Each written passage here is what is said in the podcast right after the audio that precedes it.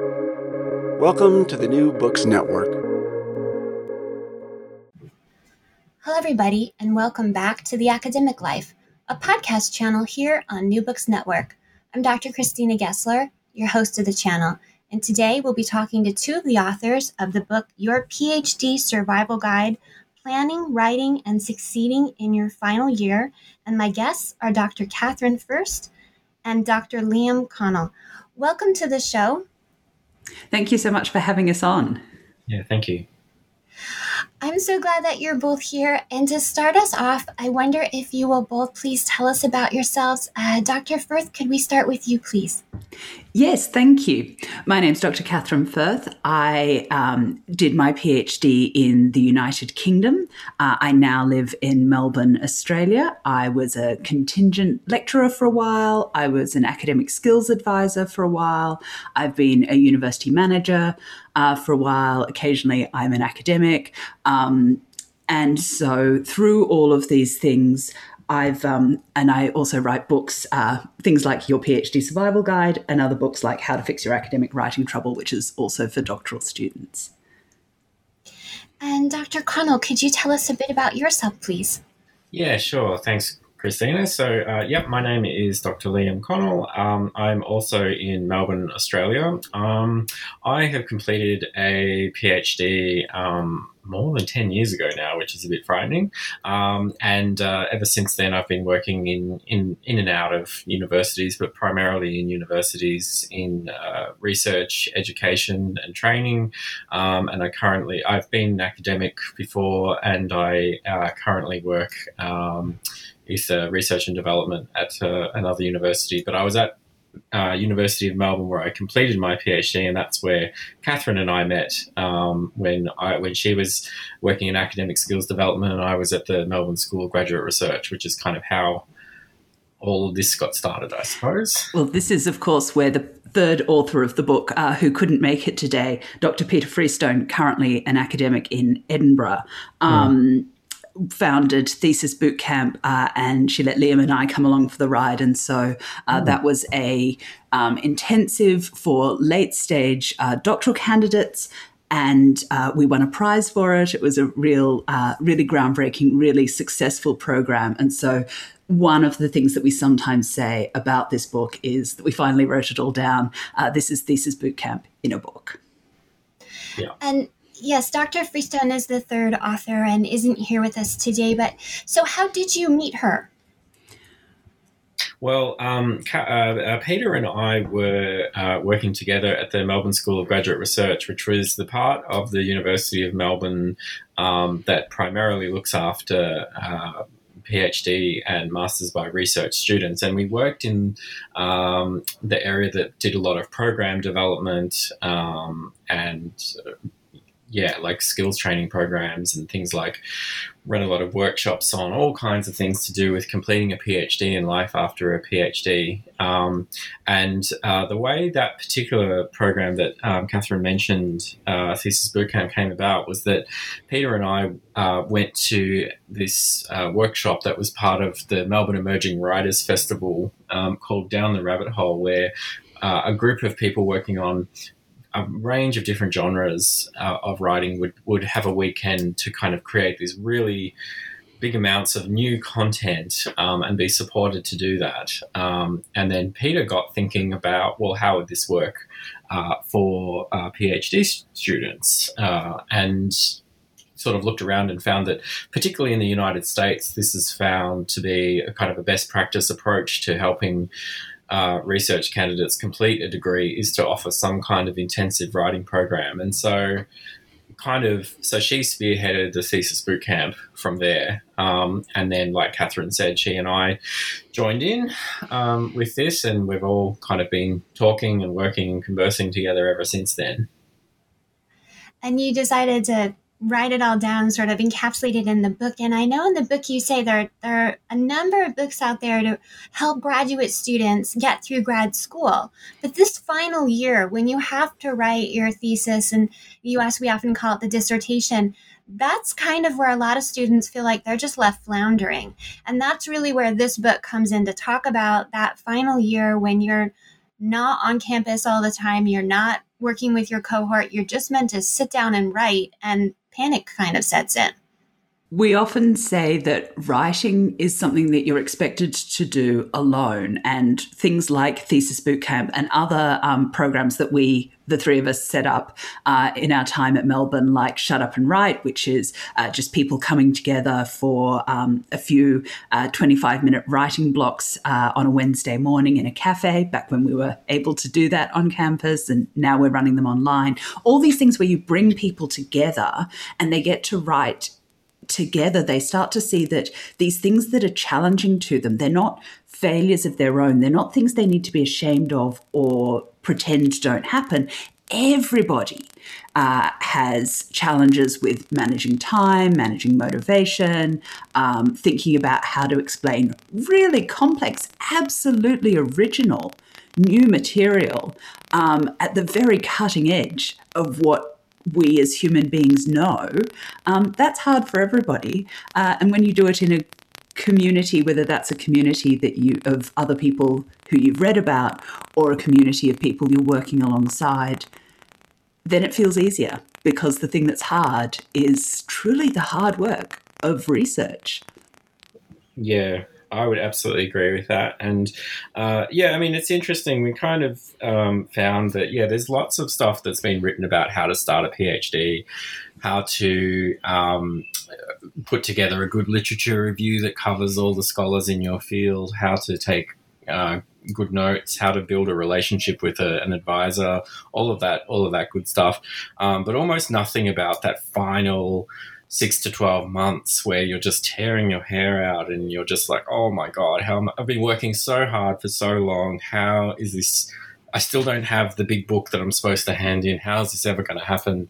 Um, and yeah, I mean, it's curious. I think partly this comes as a result too of this assumption that um, if you if you are in the final year of a PhD, well, you kind of know what you're doing by now. So it's just a matter of kind of getting it done. Like you've kind of built the skills, you've done the research, all the data collection. So now it's just a matter of kind of you know wrapping it up. And and it's just it's just not true. Like it's just nowhere near as simple as that. Um, and one of the things we do talk about in the book is this idea of uh, writing as performance um, which is uh, a cue that we took from our, our colleagues um, uh, Pat Thomson in particular, about this idea that you can spend years working on a topic, thinking about it, researching it, like Catherine says, wrestling with this really difficult material.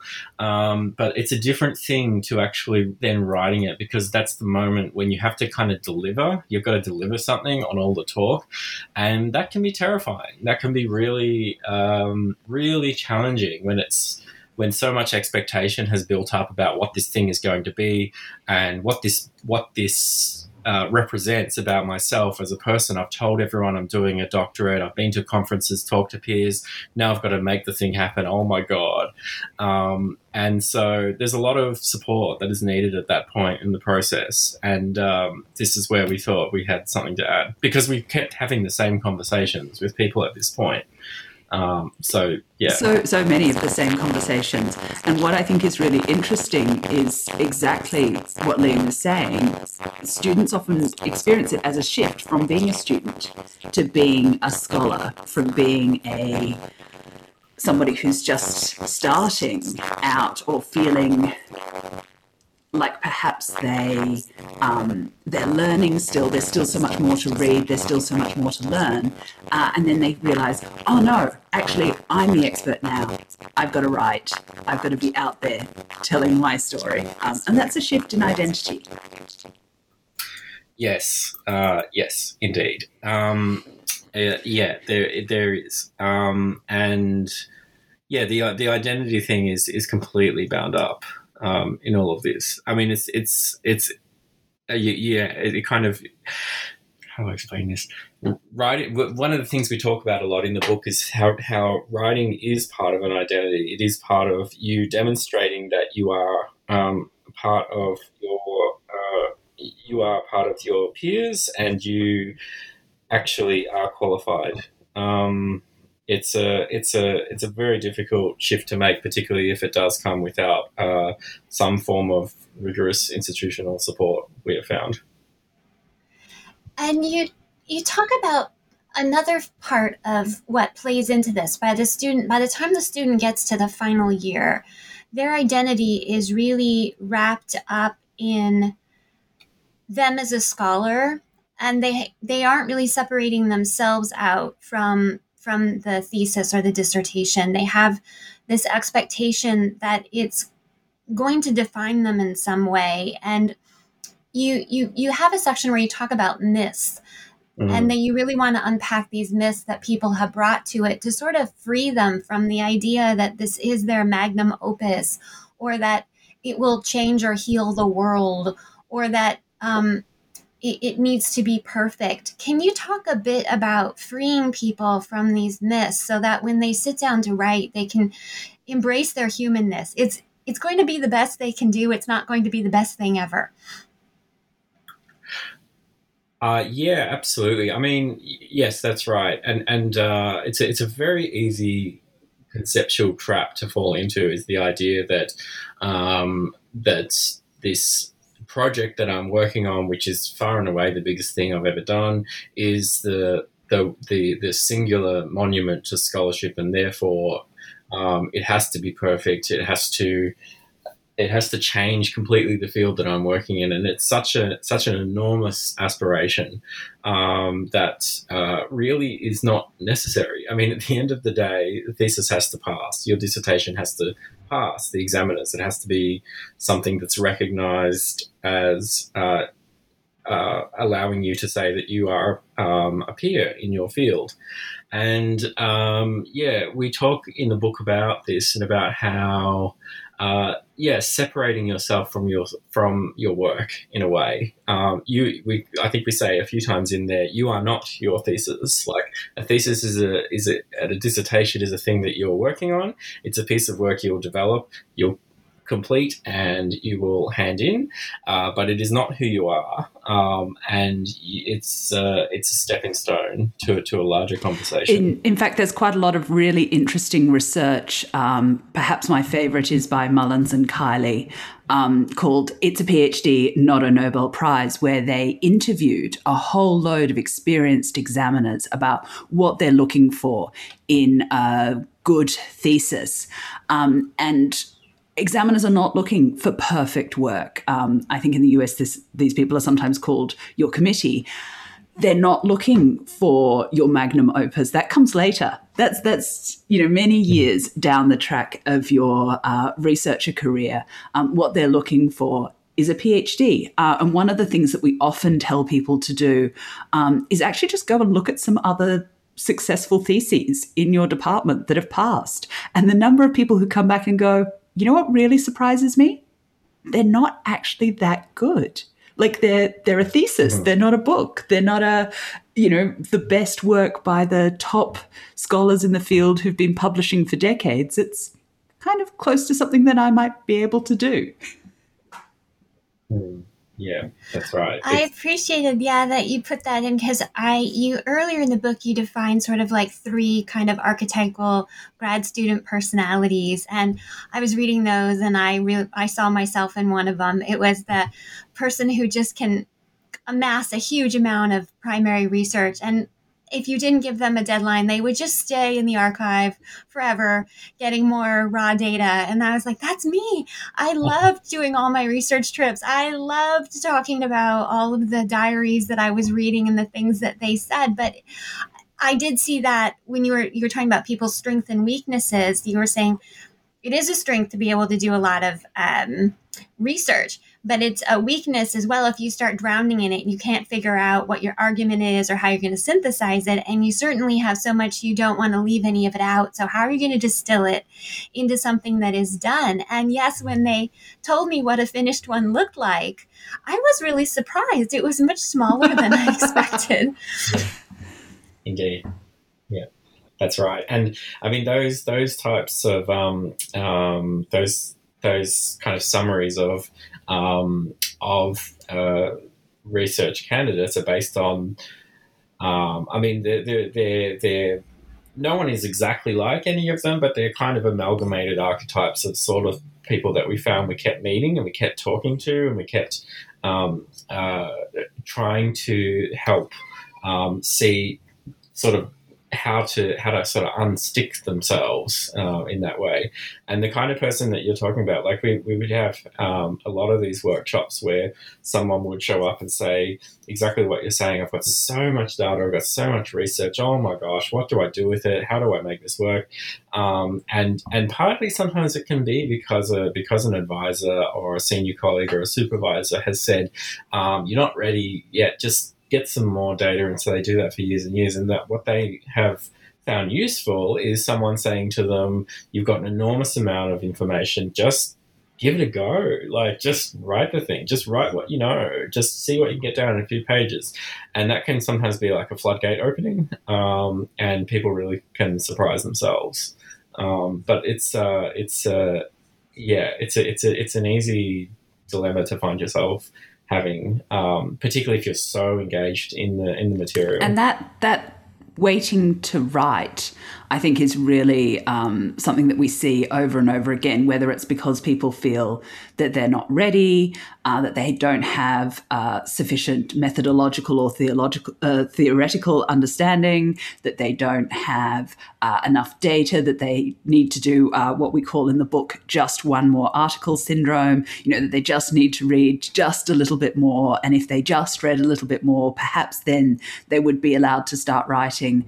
Um, and by your third year, which is is in the um, Australian UK sort of system, that's the year when you should be writing your final year, whatever year that might be. By that time, that it's your final six to twelve months, whether or not you feel ready anymore is no longer relevant. Probably what's relevant is that you should be starting to write, and that if you don't know what you think, partly you'll find it by writing, um, and that therefore um, just write just start writing um, is hugely powerful um, and revelationary and gives people knowledge about what they do know, what they don't know, how ready they are, how far they have come, uh, how much they have to give to the world of scholarship. It's it's kind of magical.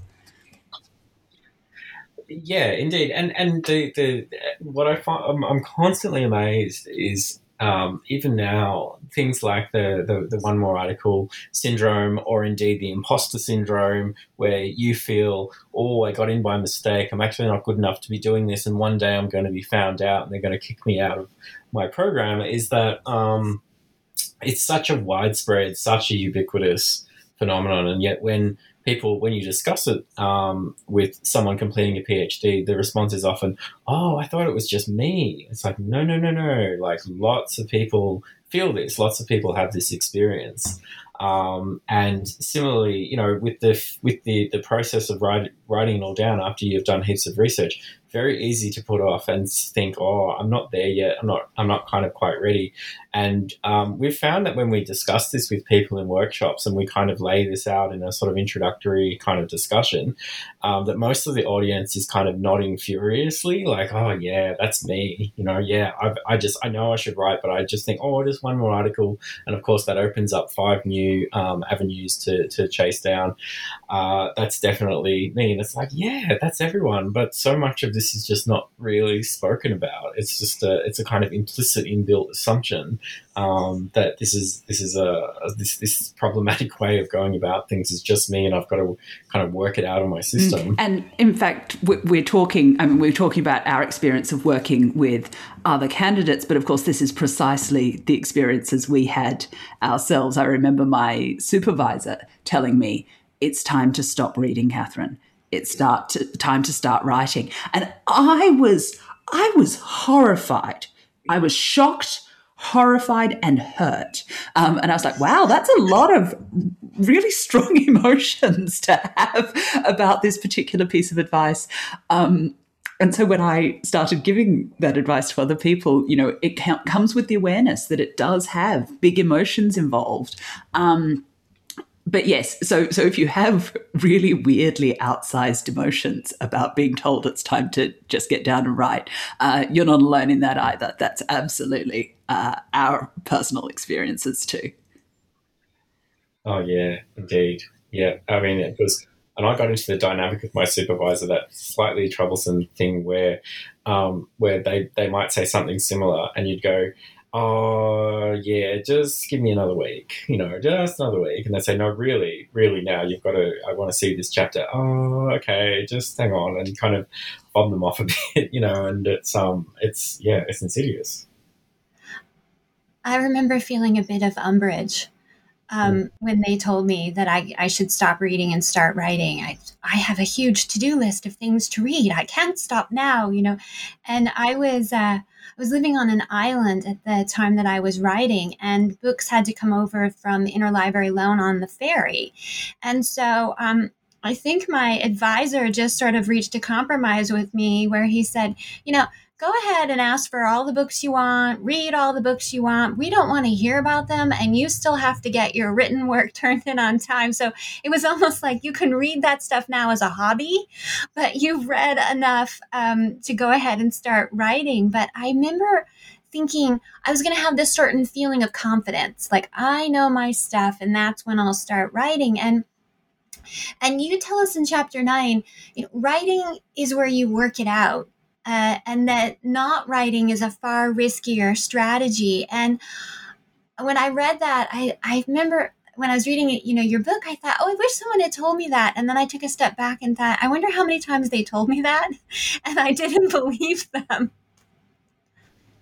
Yeah. This is true, and and we often say this to people in these workshops, or when we're talking, particularly to um, late candidature um, students, about the need to look. You know enough. You know so much. Just give it a go. Just just try and write the thing down.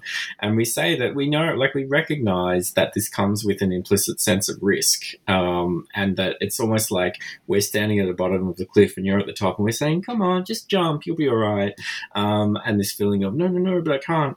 Um, and like we we know that, we get that, and we see that. Um, but uh, at the same time, yeah, the longer this is delayed, the harder it can be, and that um, it can often be quite liberating as well. And and exactly like you were saying about telling people earlier, we hear this all the time. I mean, I, I Katherine's probably heard similar things. I hear this a lot where people say to us, "Oh, I wish someone had sort of told me this in first year, second year. Then I could have set up better habits and this and that." Um, but our feeling is that, like, if we did say that to people back then, it would be like, mm, "Yeah, I'll get to that. I've got heaps of time. Like, this is not something I need to do right now." Whereas in the last six months, they're like, "I'll do anything. Just tell me what's the thing. How do I get this done?" I'm in dying. fact, we did tell them because Liam and I used to run orientation stuff, and I would often uh, flag this stuff before people even got started, and nobody believed me. Uh, and then they'd complain that I didn't tell them ahead of time uh, when I'd be seeing them in their final year. Um, I think you need to be in the right place to need to know.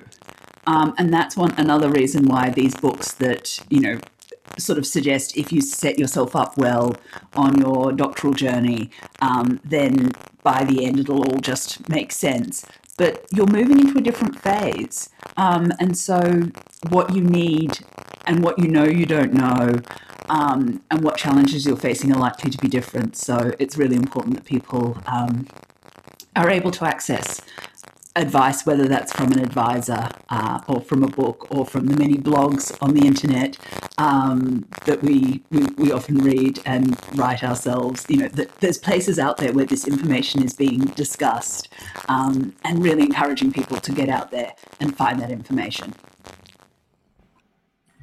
And that's a really helpful way that the book is set up. It does take into account that grad students have a hard time really accepting the advice that it's it's time to start writing. You you do know enough. It, it doesn't the advice we're getting doesn't match our interior world at that moment. Our interior world at that moment is saying you're just starting to really get a handle on what you're learning. So now is the time to read more and research more. And it's not. It's time to to start writing and start figuring out what this is going to look like when it takes shape on paper. And so you you offer sort of two ways to use the PhD survival guide. One is that you can use it sort of chapter to chapter, and the other is you can use the index and you can sort of troubleshoot that way and to, and to consider this book as a as a toolkit. Can you talk about it as a toolkit?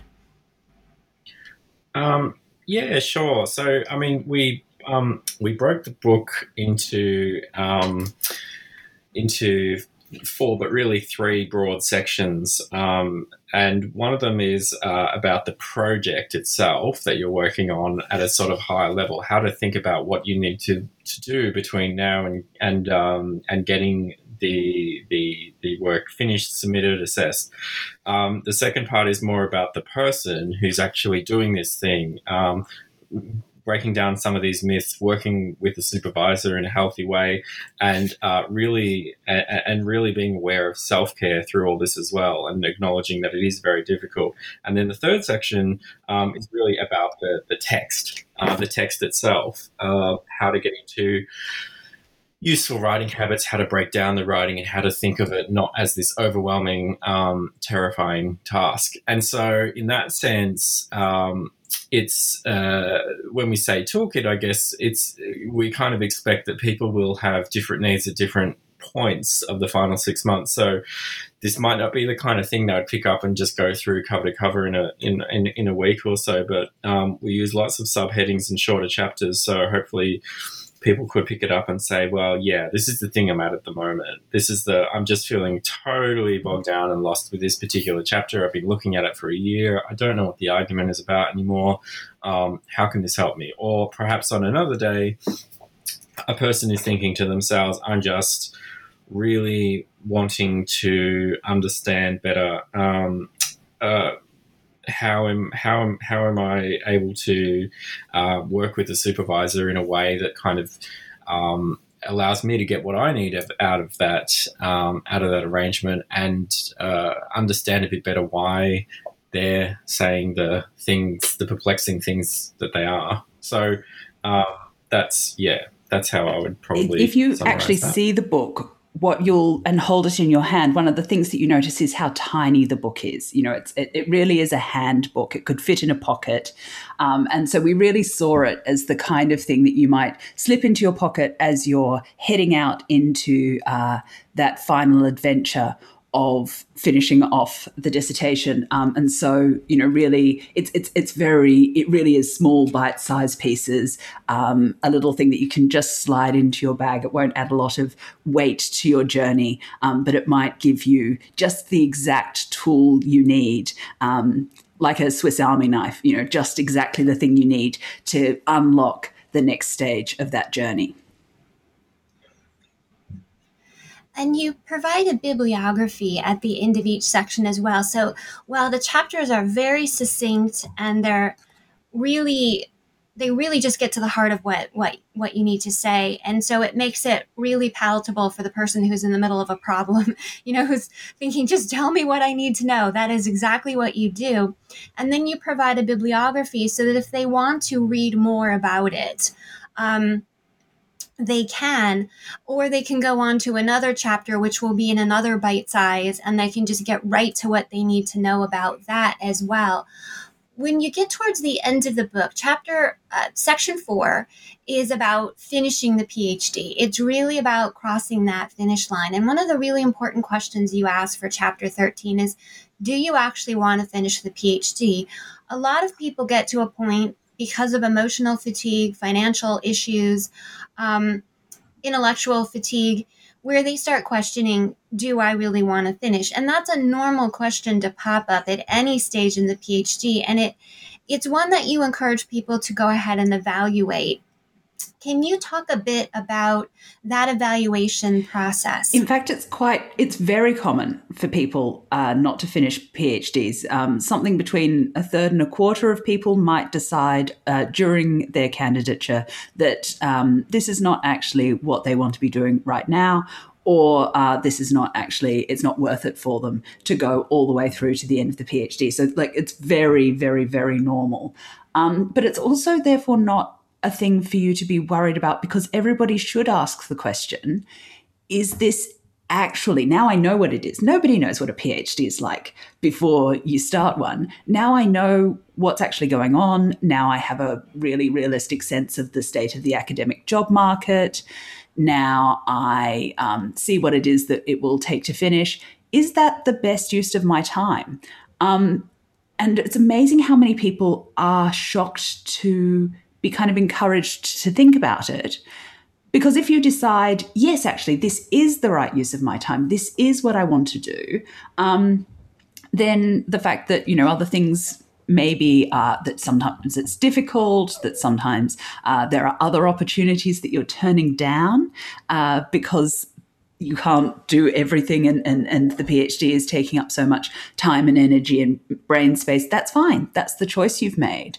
Um, but don't do it because you are, you know, were taught that you should always finish what you started or because you're afraid or anything like that. Like those are bad reasons uh, to finish a PhD. Finish a PhD because you want to uh, finish a PhD because you've got something to write that you want to tell people um, and that you want to say that. That those are good reasons to finish. Yeah, I, I, absolutely agree, and I think even and it's interesting because it seems that a lot of like the, the, even the conversation about that tends to happen in these kind of um, semi external spaces, like the sorts of conversations that we would have with students in workshops. So we're very clear with saying to people that, look, we're not your supervisor here, we're not your advisor, um, but that's that's good. That's a good thing for you because it means that, like, you know, we're just here to help. Tell us whatever you want. Tell, you know, we've got a lot of experience. We can discuss any aspect of this journey that you want.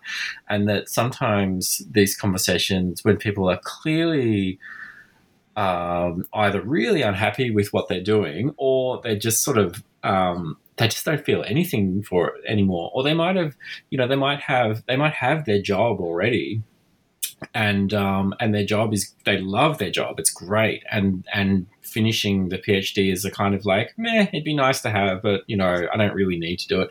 So actually sitting down and having an honest conversation about what does that really look like then is one that they haven't had before, I suppose, because inside their department and their program, um, people are, it's just this like, of course you'll finish, of course you'll throw everything at getting this done. Um, and it's, uh, and, and, uh, even just even just considering what that looks like, an alternative to that looks like, is um, unthinkable for them. Um, uh, so it's uh, it's yeah, and it's it's it's quite common. Often it's like, oh, I never thought of it that it wouldn't be the you know the end of my life if I didn't finish my PhD. And like we were saying before, if you're bound up your identity with your PhD and you think you know you are your PhD, well, the idea of not finishing it is just like what does that mean for me as a person? Um, you know, to remain. I think we talk about this bit in, in the book. That all this language and terminology, like to have submitted and to have completed. You know, if I don't finish my PhD, I'm not a completed person. I'm not a whole person. Um, it's really unhelpful. It's really and and it it just it happens so subtly. I think um, over years. And, and I think years. that you've just touched on something really important there, Liam, which is that you are not your thesis. You're not your research. You are a whole amazing, brilliant, interesting, brave, persistent person who is also doing research and who may also write a thesis um, and submit it. Um, and that's those are not the same things. Those are not that they aren't the same, though they, it might be part of your identity, it's really important that it isn't your identity. Mm, yeah, indeed. And one of the examples you gave in that section of the book was a woman who was faced with some really important life decisions. Her grandmother was ill. She was living in a different country than her grandmother. And while she tried to take a leave of absence, it did not work. And she ended up separating from her PhD program, just leaving it. One of the things I appreciated about that example was while she was making the right decision for her and um, the right decision for that having that time with her grandmother that she would never uh, reclaim it there wasn't another opportunity for it there was a later opportunity for the phd which was not on her mind when she left mm-hmm. but later as life went on she realized there was an opportunity to go do her phd somewhere else can you talk about how sometimes in grad school, we think if we've we've left our PhD program, one, we often frame that in our own minds as a form of failure, or as a form of permanence, like I've quit and I can never go back. Yeah. Yeah, well, this is true, and it's a it's a very um, it's a very ubiquitous dynamic is to have this sense that if you well exactly like you say if i left so if i did a phd and i didn't get an academic job but i got a job working um, in the private sector or for the government or something like that like oh i've betrayed myself and i've let the team down and you know how, how kind of how kind of wrong-headed i guess that is because um, some of the smartest and indeed happiest people i know have who have phds do not work in academia. So first of all, that's fine. Um, but yeah, there are lots of opportunities to to, um, to to reclaim some of these these spaces later on. This idea that once you leave, you can never go back, I think, is um, I think is uh, there, there's a lot of evidence that that's not true. Um, and I remember going to a talk um, from someone uh, who worked in uh, molecular biology, uh, who was just talking about an academic career in, in Melbourne a number of years ago. Um, and she's brilliant, and she um, has won all kinds of awards, internationally renowned as a scientist. And she was talking about how um, when she was at the point of completing a PhD, what she really wanted to do was become become a novelist. She wanted to to um, write books and uh, write fiction and build an audience that way. Um, and she was sort of torn between should I do this or should I become a scientist and go all in on that career? Um, and she she decided to become a scientist, but kind of said to herself, well, you know, maybe I can go back and and and uh, do the do the novel thing later on um, as an option. And what she actually realized later was um, whilst she could go back and become a novelist, she kind of didn't really didn't really feel the need to in the same way because when you make that choice between these two different paths and you actually follow one down, uh, your life changes, your mind changes, your experiences shape you. And so the idea of kind of retracing your steps and trying something else, it just a few years down the track will look very different and it will feel very different. So um, not having done that thing is not something that a person ends up regretting, they just um, are kind of more able to embrace what new opportunities come from from this more divergent path that they've taken. I think also it's it's um, we we get in a kind of school to grad school to you know more grad school pipeline, um, and and people feel that any step away um, of more than you know perhaps a few months perhaps a gap year um, is is going to jeopardize their ability to uh, research. But you know universities some people absolutely start at five and finish at 25 um, but it's much much more common uh, and increasingly common for people to be blending their um, work professional experience and their um, and their research to return to do doctoral um, doctorates you know professional doctorates and all sorts of other things. You know this this is not is not a i'm i'm on a train and i must never get off. It's absolutely uh, a richer and um, more and more common journey uh, to be to be taking time for work taking time for family uh, and then returning to research and for, for listeners who have a copy of the book, this these questions are are framed for you in chapter 13, and you can find them more specifically on pages 188 through 189 if you're in a place in your program where you're really weighing out your options and trying to decide if this year of writing is right for you. Um, it'll it'll help lay some of that out for you to really think about. Um, I want to make sure we have time to talk about chapter 14, which is for people who do finish their PhD there can be a feeling, an expectation for us that we're going to be happier than we've ever been, um, especially if we've tied identity into becoming Dr. Whoever.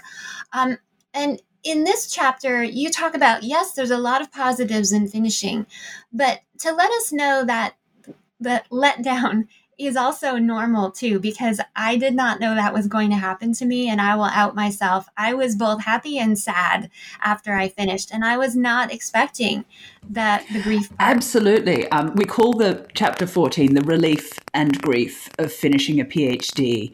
Um, often the happiness is some of it is, oh wow, I did this thing and I actually su- succeeded. But a lot of it is relief. It's exhausting. People are often really tired. Um, I often now tell people if you're planning to take um, some holiday after you've finished, don't actually plan to go anywhere fancy, just plan to sleep. Uh, for a few days and then and then plan your sort of celebration holiday a little bit later. Um, but also for a lot of us, um, and this was true for me, I finished my my PhD exactly on time. I handed in, I got my my uh, award, and then my library access got cut off. Um, and I wasn't. I was about to move countries, so I wasn't teaching that semester. And I went, hang on, my whole access to university life, to research, to these people who, you know, I had friends, I had colleagues who I was really, who I really liked. Um, I was about to move countries, which is a very common thing to do at the end of, of a PhD for various reasons. Suddenly, I went, there's a lot of things I've just lost um, that a PhD gave me. Um, things around who I am, things around the people I have access to, and things around the knowledge and cultural life that I have access to. And those things are going. Um, and so, you know, giving yourself a moment to acknowledge those, uh, to say goodbye, um, and to, to think about what things, you know, might be bittersweet, um, even if you're off on a fantastic new adventure. Um, it's always sad to leave some things behind um, and, and to really, you know, finding time to acknowledge and honor that is really important. Yeah, completely. And and and it's and it's interesting. Yeah, I, I totally I resonate with that a lot. What you were saying about this, yeah, getting your library access cut off and things like that, because it's it's actually one of the few times probably in your life where there is such a massive stark transition between one day I'm doing this thing that's absolutely all consuming and then like a week later I'm not. Um, and that took me ages to get over. Like I found that I was um, you know a month or two after submitting uh, a PhD was finding myself still, you know, having those first thoughts, waking up in the morning, going, "All right, today, what have I got to do? I've got to edit chapter three, and I've got to do it." And I go, "Oh, actually, no, I don't do any of that. That's all done." Oh, okay. Um, hmm, what now? um, so yeah, it is. It's it's it's a it is a major and transition. you have to learn how to do things like read for pleasure, um, and sit down in the in the book we talk about it feeling like the the demon monkey of um, phd guilt. That sort of feeling that there's always something lurking behind you. You wake up in the morning what have i got to do now? And there's always something that you do have to do. And then when the thesis is done that goes away and you have all of this time and thought that you could fill with anything you liked. Um, and so it can be really um, also important to think well what what positive things will I be doing? Uh, I read a lot of Booker Prize winning novels. I, English literature is my PhD. Um, I had not read any fiction for fun for years, uh, and so I learned to read fiction for fun again, which was great. I, I took note of that part of the book as well, where you said you talked about reading for fun because after I finished my PhD, I took a job at a library. And when they said to me, Well, why do you want this job? I said, and this is embarrassing, I said, I want to know what real people read. I don't remember. and so I, I had the job at the library and I was just very excited to see what, what was on the waiting list. I was on an island and so the bestsellers we, we took names and everybody was on a wait list for that. And I was very excited about what was in the um, what was most in circulation. And, you know, when people would return things, um, when we worked there, and I probably shouldn't say this either, we had first dibs on new things that came in. So if it was a DVD or it was a book or if it was a magazine, and I had this large tote bag, and when new things came in, I mean, I would just fill it up, and they'd be like, "Christina, are you really going to read all that?" And I was like, "Yes, tonight." it was just, I was so excited to. Um, find out what popular culture was. Um, you know, when people would say, "Oh, you don't want that? That came out four years ago," and I'd be like, "New to me, never heard of it," um, because my part of my undergraduate interest was literature and creative writing, and and when I did my advanced degrees in history, I really didn't get to um, read much creative uh, fiction or even creative nonfiction. So when I saw that part of the book where you're talking about you can have hobbies again and you can delve into popular novels, I thought, well, I took that quite seriously. Like I devoted a good couple years at the library to just tell me what I haven't known, catch me up. Yeah, absolutely. And I mean, if it's and, and if you can and you've got the space to to kind of do that, it's it's it is really it's it's really worth doing. Like I I know sometimes people will finish a PhD and have to go straight into a job or straight into something else, um, and there's not a lot of space in between. But I, I, always say to people, if you can even take like, even give yourself a couple of weeks, that would be amazing. Even one week, like I've and I, and I totally, I'm, I'm one of those people who like gives advice about this stuff, but I myself kind of did it the hard way and didn't actually kind of follow my, my own advice. Um, at, like the time straight after finishing my PhD, I went straight into the job hunt thing and stressing about where the, you know, where, what I'm going to do for the next 12 months and all that kind of stuff and putting together like temporary contract teaching jobs and all that. And I kind of look back on that time now I'm like, geez, I should have just enjoyed it. I should have just chilled out a bit, uh, not even that long, and just kind of not, not straight away worry about like the next thing I've got to do, but actually just kind of just chilled out and enjoyed the time a bit more. And I, I totally say that to everyone now, but I say that knowing that like I say that now that I'm I'm kind of I'm I'm more established in a career and I've got a job and I feel a bit more kind of secure in that way. But at the time I was like, no, no, no, I've got to I've got to polish my CV or all that sort of thing, or quick straight into the article, papers published, or yeah. So um, yeah, if you can, if you can actually just kind of yeah take take the time to to enjoy the fact that this enormous all-consuming thing is not there anymore, then then do it. Like, please do it. One thing I'd like to uh, ask all my guests is what they hope this episode will spark. So, Katherine, can we start with you?